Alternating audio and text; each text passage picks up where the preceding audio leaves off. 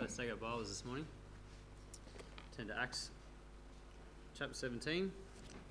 Sorry, chapter 18. Acts chapter 18.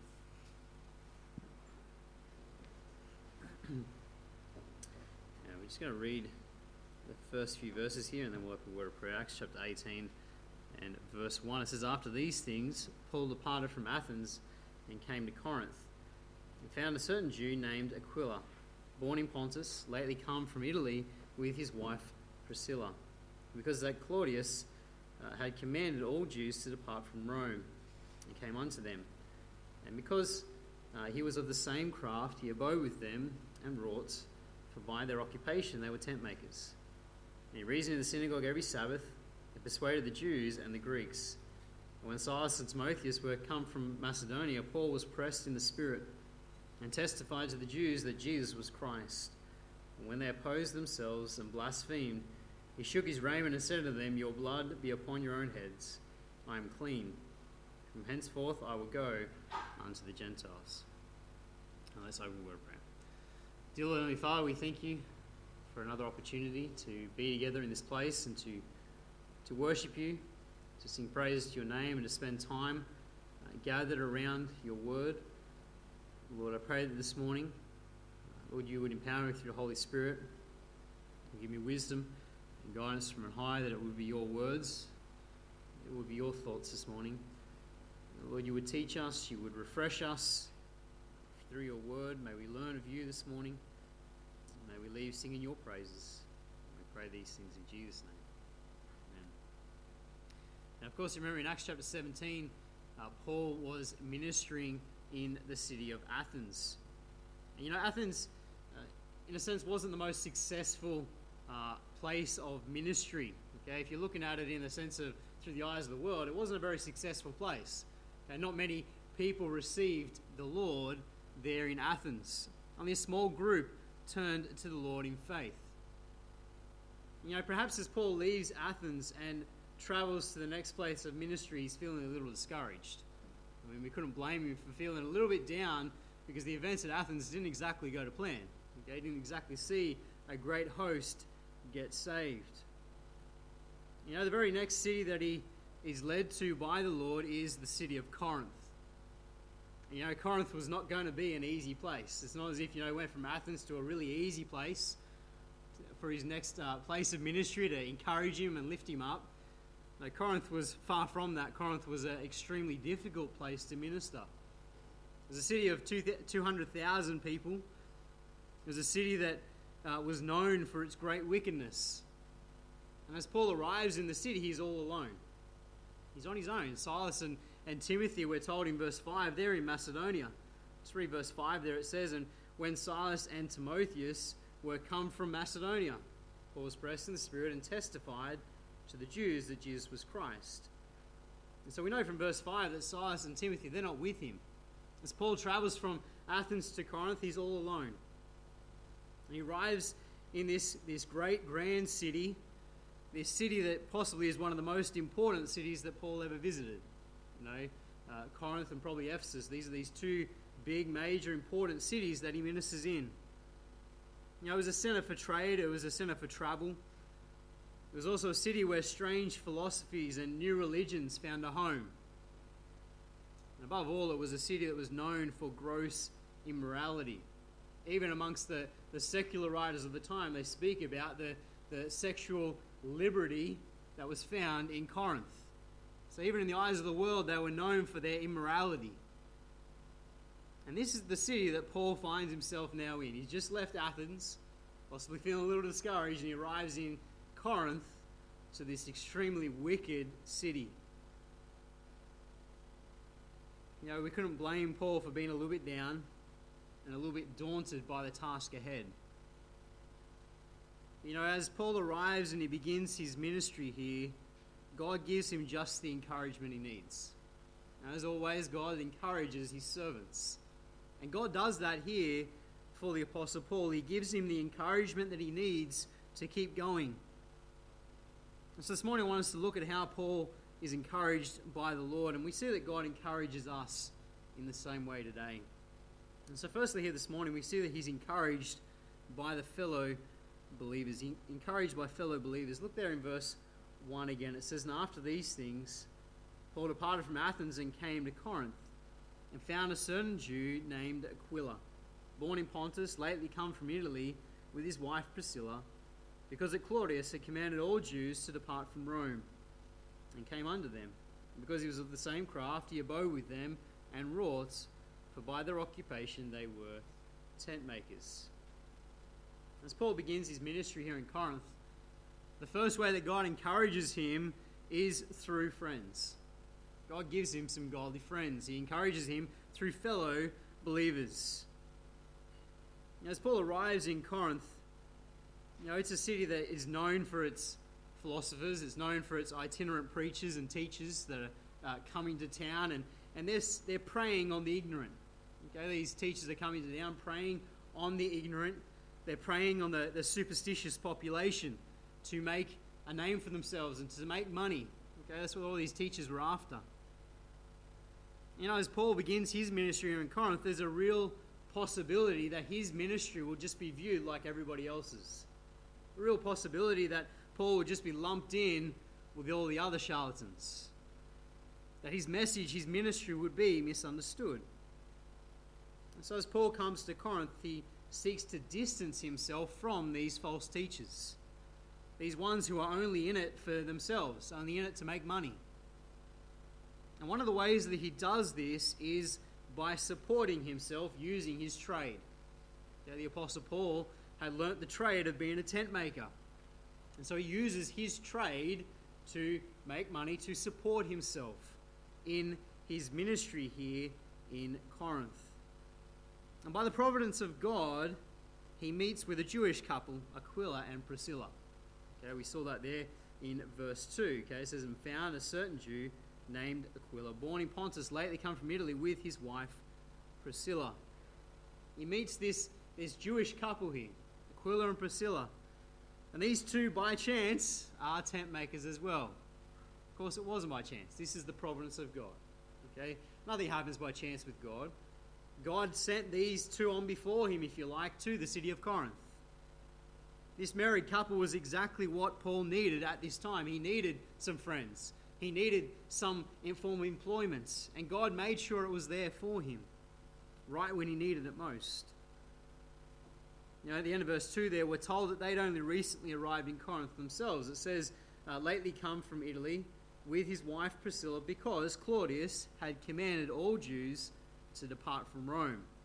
And so they'd only arrived in Corinth not that long before Paul themselves. They'd only come because they'd been kicked out of Rome. They'd been kicked out by the emperor Claudius. And so they'd come to Corinth and they'd begun to work in their trade as tent makers, just in time for Paul to arrive in the city, needing friends and needing a form of employment, so that he can then teach the truth, so that he can then preach the gospel. You see, truly they were there by the providence of God, weren't they?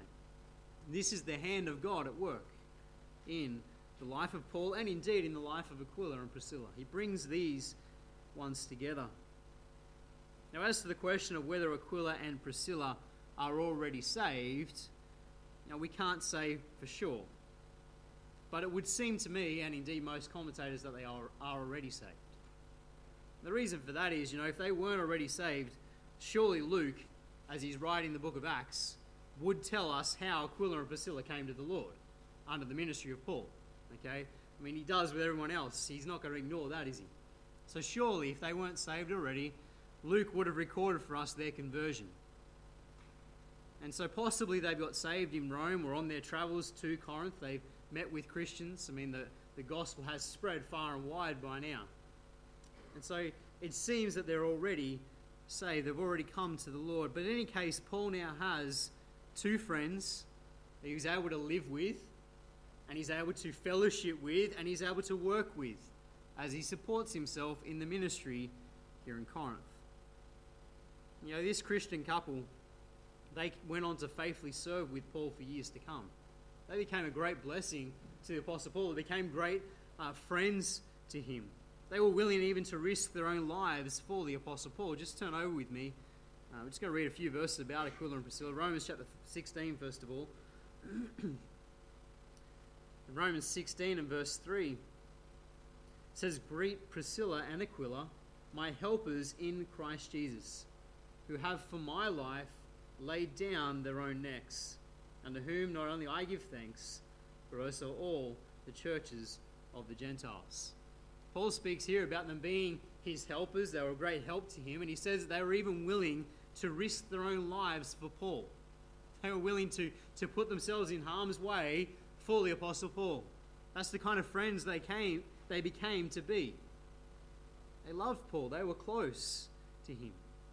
Verse 18 and 19 of our present passage makes it clear that when Paul leaves Corinth, they actually go with him.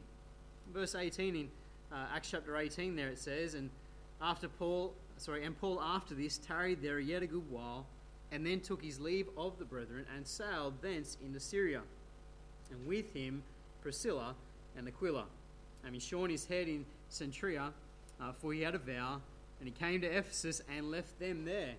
But he himself entered the synagogue and reasoned with the Jews." And so they leave Corinth with Paul, and they actually travel with him to Ephesus. And they stay there. They actually start ministering there in Ephesus while Paul continues on before he comes back. And from 1 Corinthians chapter 16 and verse 19, it tells us that they even opened up their home so the church could meet in their home. You see, the point is, Aquila and Priscilla, they became a great blessing to Paul, didn't they?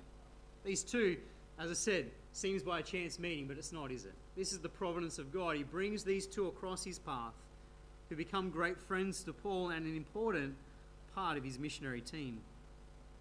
You know, as I was thinking about Aquila and Priscilla, you know, they are a good example of how lay ministers can help further the work of the Lord. It's a good example of how God needs people like Aquila and Priscilla. Every church needs people like this. You know, people who will do whatever they can to help out in whatever way they can. You know, they're willing to lend a hand, willing to open their homes, willing to give their all for Christ. Every church needs Aquila and Priscilla's. And that's what these two were.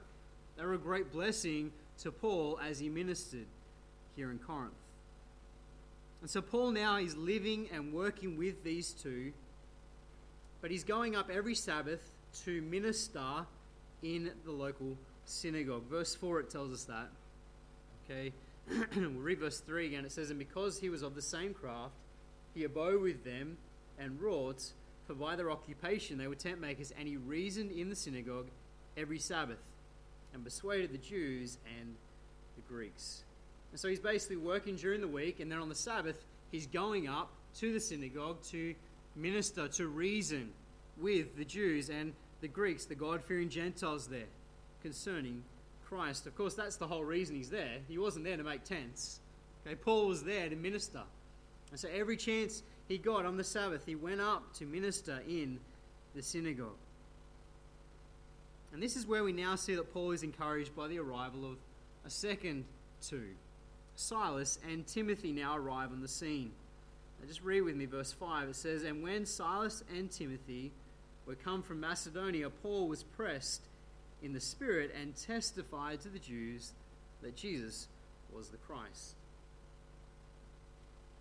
In verse 5, we see now that two of his closest friends join him, Silas and Timothy, his missionary companions. And they arrive reporting on the work in Macedonia. They arrive and they report on what's going on. And it seems they also bring with them some financial aid from the churches in Macedonia. Just turn over to 2 Corinthians with me. In 2 Corinthians chapter 11.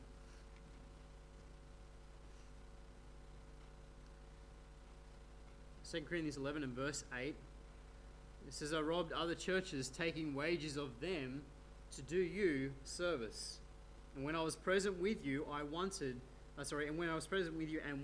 was chargeable to no man. For that which was lacking to me, the brethren which came from Macedonia supplied. And in all things I have kept myself from being burdensome unto you, and so will I keep myself." Here in 2 Corinthians chapter 11, Paul speaks about how while he was there ministering among them, not being a burden to them, he's making tents, the brethren from Macedonia arrive, Silas and Timothy, and they bring with them this gift, this financial aid. And in particular, this gift seems to be from the church at Philippi. Philippians chapter 4, verse 15 talks about the gift that was taken up, that they sent to aid Paul in the ministry. And what this gift does, this gift that comes from the church at Philippi in particular, is it now enables Paul to give himself fully to the work. Okay, Silas and Timothy arrived with financial aid, and now Paul can dedicate himself fully to the ministry that God's called him to. Dedicate himself fully to preaching the gospel. And so once again, we see the providence of God, don't we? Okay? Providence of God in meeting with Aquila and Priscilla, and he has a place to stay. He has employment to support himself. And now after this period of time, God ensures that Silas and Timothy arrive with financial aid to encourage Paul and enable him to fully dedicate himself to the work. You know, Paul was a great missionary evangelist, wasn't he? Perhaps the greatest of the church. You know, how much would Paul have accomplished on his own? Think about it. How much would Paul have really accomplished on his own? Every step of the way he had friends, didn't he? He had companions aiding him in the work. Friends like Aquila and Priscilla, Silas and Timothy. And of course the generous believers in fellow churches like the churches in Macedonia. You see, all of this made it possible for Paul to serve the Lord effectively. It made it possible for him to dedicate himself fully to the ministry. And his friends all encouraged him when he needed it most. They all arrived exactly when Paul needed them. You know, as a body of believers, you know, we need to, like Paul's friends, seek to encourage and strengthen one another, don't we? Encourage and strengthen one another in the work of the Lord. There are times when we get down as believers, don't we? And we need the body of believers to encourage one another, to lift each other up. In Galatians chapter 6 and verse 2, it speaks about us bearing one another's burdens. You know, we see a brother in distress, a brother who's struggling. We are to bear their burdens, help them, aid them, come alongside them. You know, we are together, the body of Christ. We're brothers and sisters in the Lord. We're one family. And as such, we should seek to come alongside and aid one another, to be a blessing, to be an encouragement. You know, on Wednesday night, for those who were here, we spoke about the importance of fellowship with God's people. Fellowship to our own spiritual well-being, that it encourages us spiritually. It encourages us in our relationship with the Lord. You see, we all at times need the comfort of fellow believers, don't we? We need the comfort of friends, Christian friends. And likewise, we need to be a comfort unto others as well. Just turn over to Philippians chapter 2 with me. Paul speaks about here how we're to have the mind of Christ in our treatment of one another. Philippians 2 and verse 1. It says, if there be therefore any consolation in Christ, if any comfort of love, if any fellowship of the Spirit, if any bowels and mercies, fulfill ye my joy, that ye be like-minded, having the same love, being of one accord, of one mind. Let nothing be done through strife or vainglory, but in lowliness of mind, let each esteem other better than themselves. Look not every man at his own things, but every man also on the things of others. Let this mind be in you, which was also in Christ Jesus. See, we are to have the mind of Christ when it comes to how we treat one another. We are to be concerned about others, not just ourselves. Concerned with the needs of others. Humble ourselves. Put others first. You see, together then in unity, we can encourage one another, build one another up, strengthen one another as we seek to serve the Lord. We can do what Aquila and Priscilla and Timothy and Silas did for Paul. We can encourage one another in the Lord. We see secondly now that opposition comes. Following this encouragement from his friends, opposition now arrives. Verse 6, it says, and when they opposed themselves and blasphemed, he shook his raiment and said unto them, your blood be upon your own heads, I am clean. From henceforth I will go unto the Gentiles. Now, as we said earlier, because Timothy and Silas have arrived and they brought with them this financial aid, Paul has been able to give himself fully to the ministry, give himself full time. And he's going up to the synagogue every time, every chance he gets now, and he's preaching. He's fervently, okay, it says there he's pressed in the Spirit in verse 5. And he's testifying to the Jews that Jesus is indeed the Christ. And we see now that his ministry has an immediate effect. How do we know this? Well, we know it because there's opposition. There's opposition coming against him. You see, opposition is proof that God is at work. And every time we see opposition, it should encourage us, because it means that God's at work, something's happening. I read this week. Spurgeon used to say that the devil never kicks a dead horse. That was a really good quote from Spurgeon. The devil never kicks a dead horse. That's the point here. Opposition comes because God's work is being done. Because something's now starting to lay hold in the lives of the people Paul is ministering to. And so on cue, the opposition comes against Paul and his ministry. Now, 1 Corinthians chapter 16, verse 9. Let's turn over there. It talks about the fact that whenever the door is open, the opposition's going to come. 1 Corinthians 16.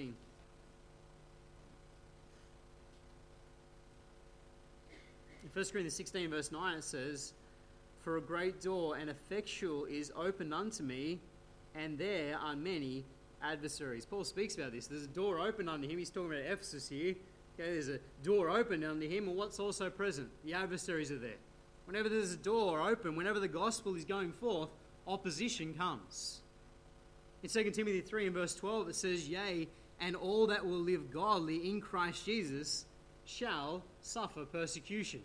Live godly, honor God, what happens? Persecution. Be effective for God, what happens? Persecution. You see, when God's word is going forth and it's having an effect, the enemy gets angry. The devil doesn't like it. The devil doesn't like the church being effective for the Lord, and so opposition comes. And that's exactly what happens here. Paul's ministry is now increasing. Paul is starting to with great fervency, preach the gospel. And immediately we see this opposition. As has happened many times before, the ones who stand against him are the Jews, the unbelieving Jews. Just read verse 6 there again. It says, "And when they opposed themselves and blasphemed." The end of verse 5 there. Okay, Paul was pressed in the Spirit and testified to the Jews that Jesus was Christ, and when they opposed themselves and blasphemed. So it's the Jews here. It's the unbelieving Jews. These are the ones who stand up against him. And they blaspheme. They blaspheme the name of Christ. Paul has arrived and he's telling them that Jesus is the Christ. Jesus is your Messiah. And they respond by rejecting the message and blaspheming the name of the Lord. Paul's response here is very different to what we've seen before. If you think back to Paul's opposition in Thessalonica and in Berea, it was the Jews. They stood up against him. And they forced him out of the city on both occasions, in Thessalonica and in Berea. They forced him to move on. But here in Corinth, we see that Paul is determined to stay. Paul's determined that he's going to continue the work. He's not moving. Indeed, he's convinced that God's work has only just begun, that God has more for him to do here. And so he refuses to leave. But what we do see is that he now leaves the synagogue. He distanced himself from the synagogue and the Jews who are ministering there. Look in verse 6. "And when they opposed themselves and blasphemed, he shook his raiment and said unto them, Your blood be upon your own heads. I am clean. From henceforth I will go unto the Gentiles." Paul's response is that he's going to leave the synagogue. He's going to distance himself. He's not going back to the synagogue anymore. We're told here that he shook his raiment. To shake out one's garment was an act of judgment. It was basically Paul declaring, you've had your opportunity, but now it's over. You had your chance. It's similar to us today saying we're going to wash our hands of the situation. That's what he's doing here when he shakes off his raiments. In Matthew chapter 10, verse 14, Christ speaks about a similar thing to his disciples. Just turn there. Matthew 10.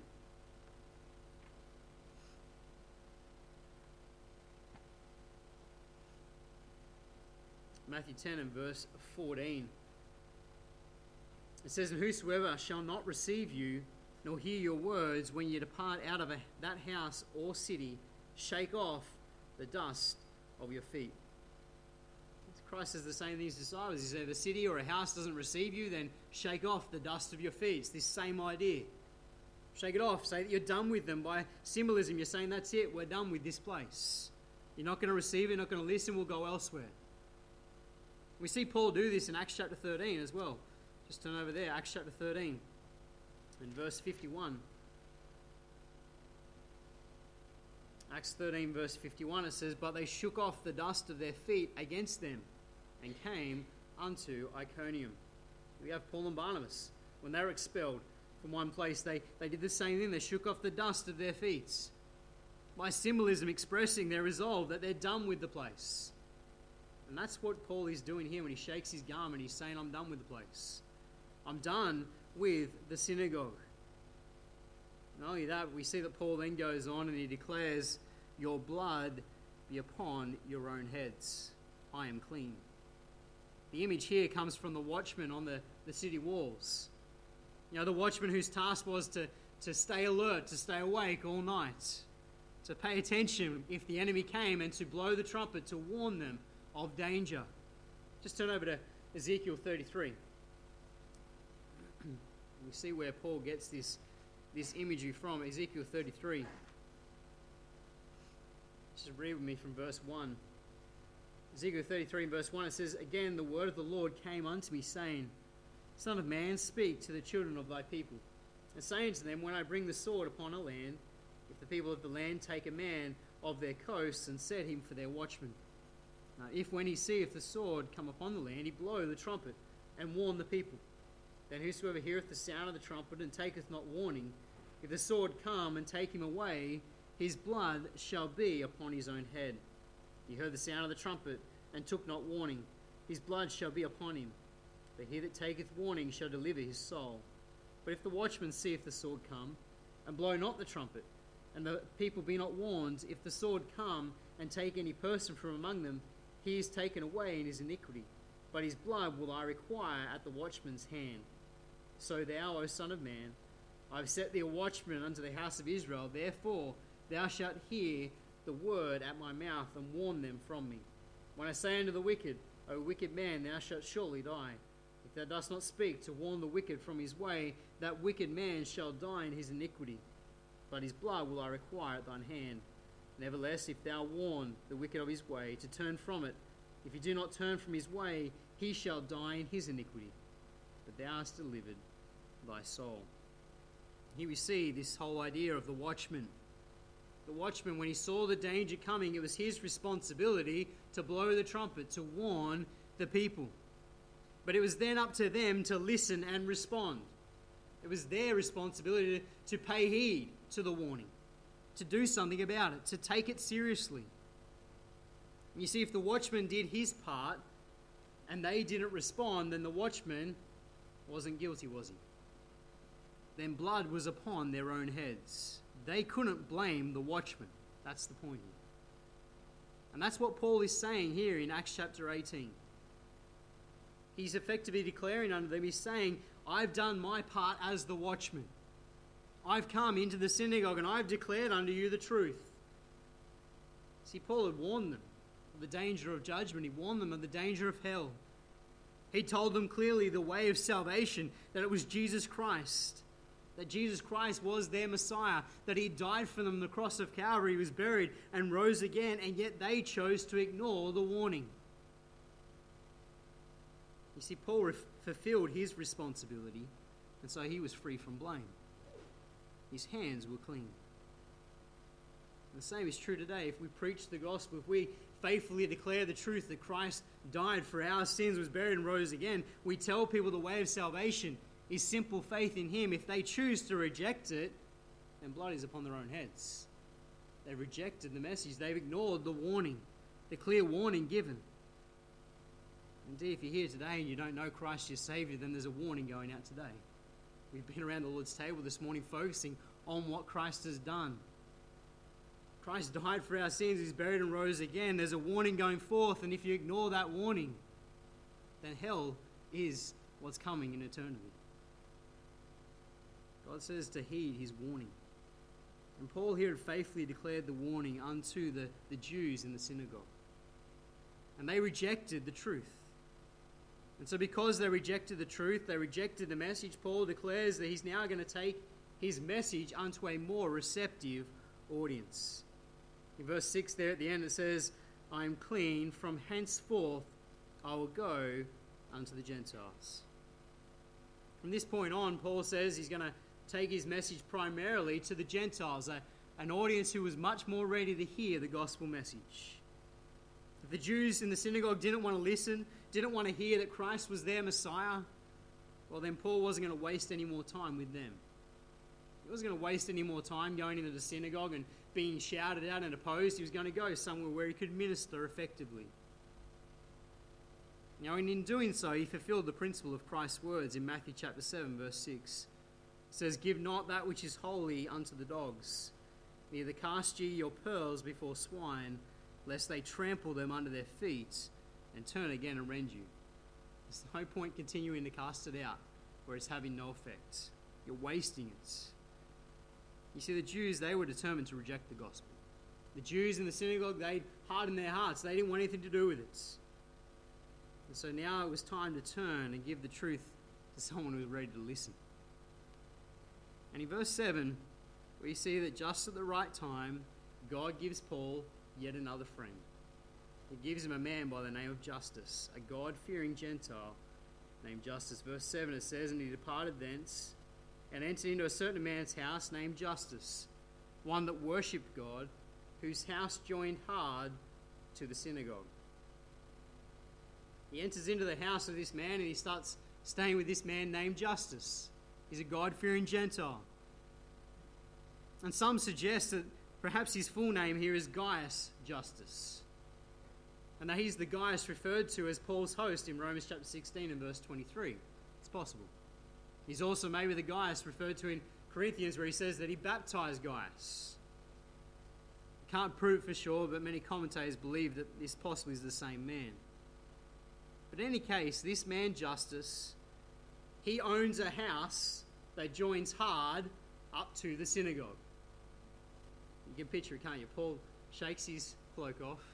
He says, your blood be upon your own heads. He walks out the door and he walks in the door next door and sets up ministry. You have to laugh, don't you have to smile at God's grace, God's mercy, God's wonders, wonderful work. You see, God is at work here, isn't he? God enables Paul now to continue his ministry right next door. And in doing so, Paul still has contact with the Jews as they come into the synagogue, doesn't he? They still got to see him. He's just not going in there anymore.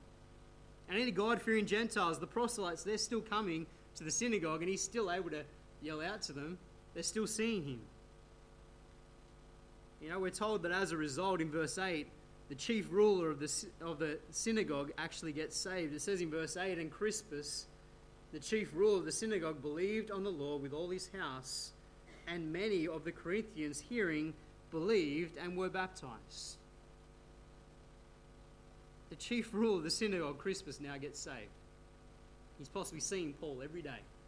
And eventually he comes to the Lord.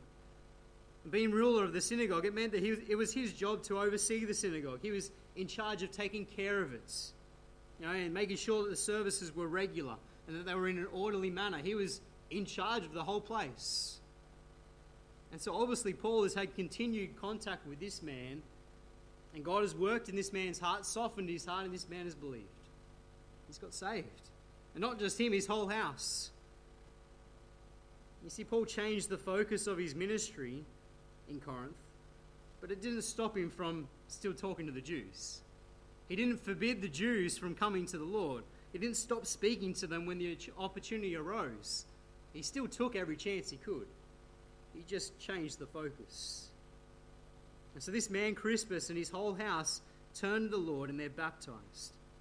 From 1 Corinthians chapter 1, just turn over there, we learn that he's one of the few that Paul actually baptizes here in Corinth.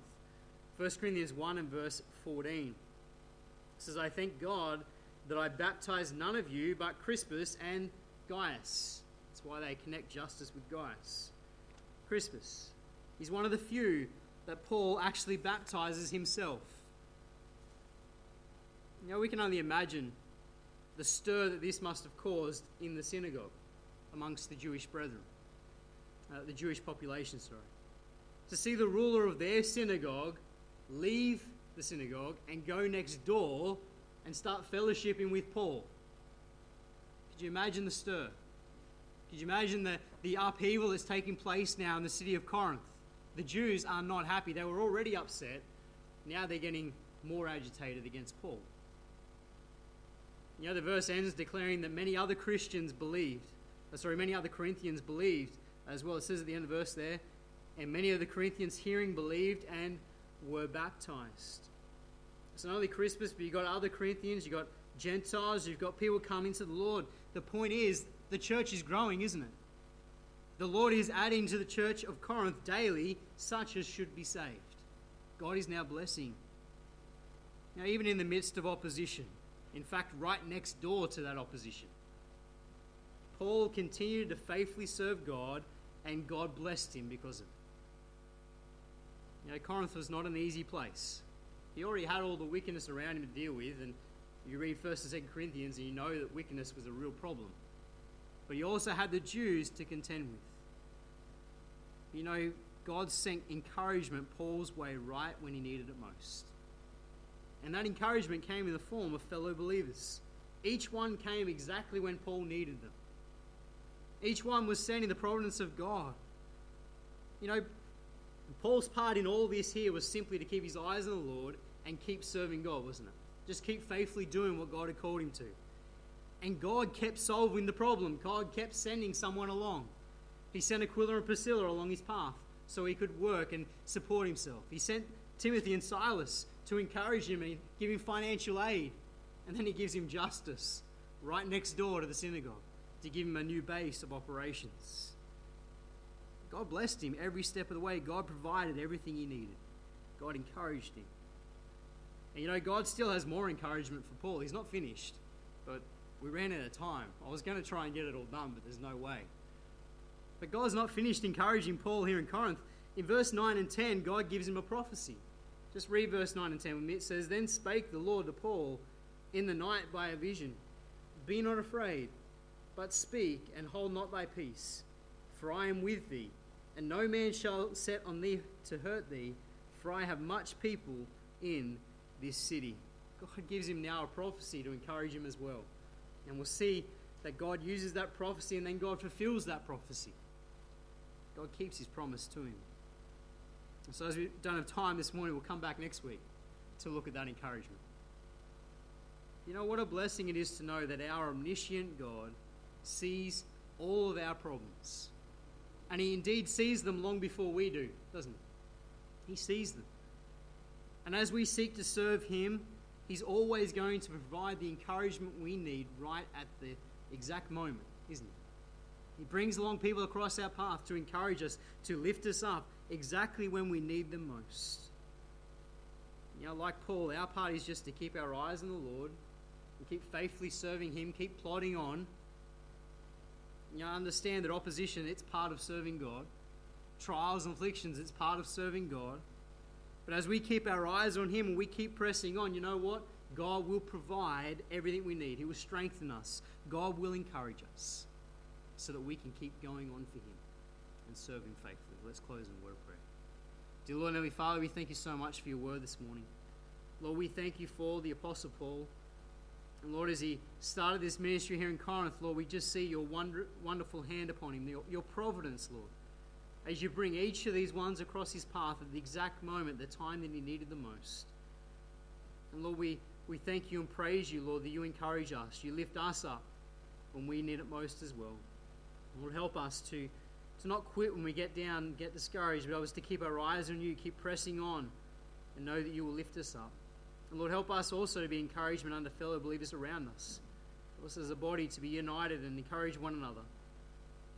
Lord, also this morning, I pray if there's anybody here this morning who doesn't know you as the Savior, that, Lord, they'd heed the warning from your word this morning. Lord, heed the warning of even the Lord's table, the message of salvation. Bless now as we close, we pray in Jesus' name.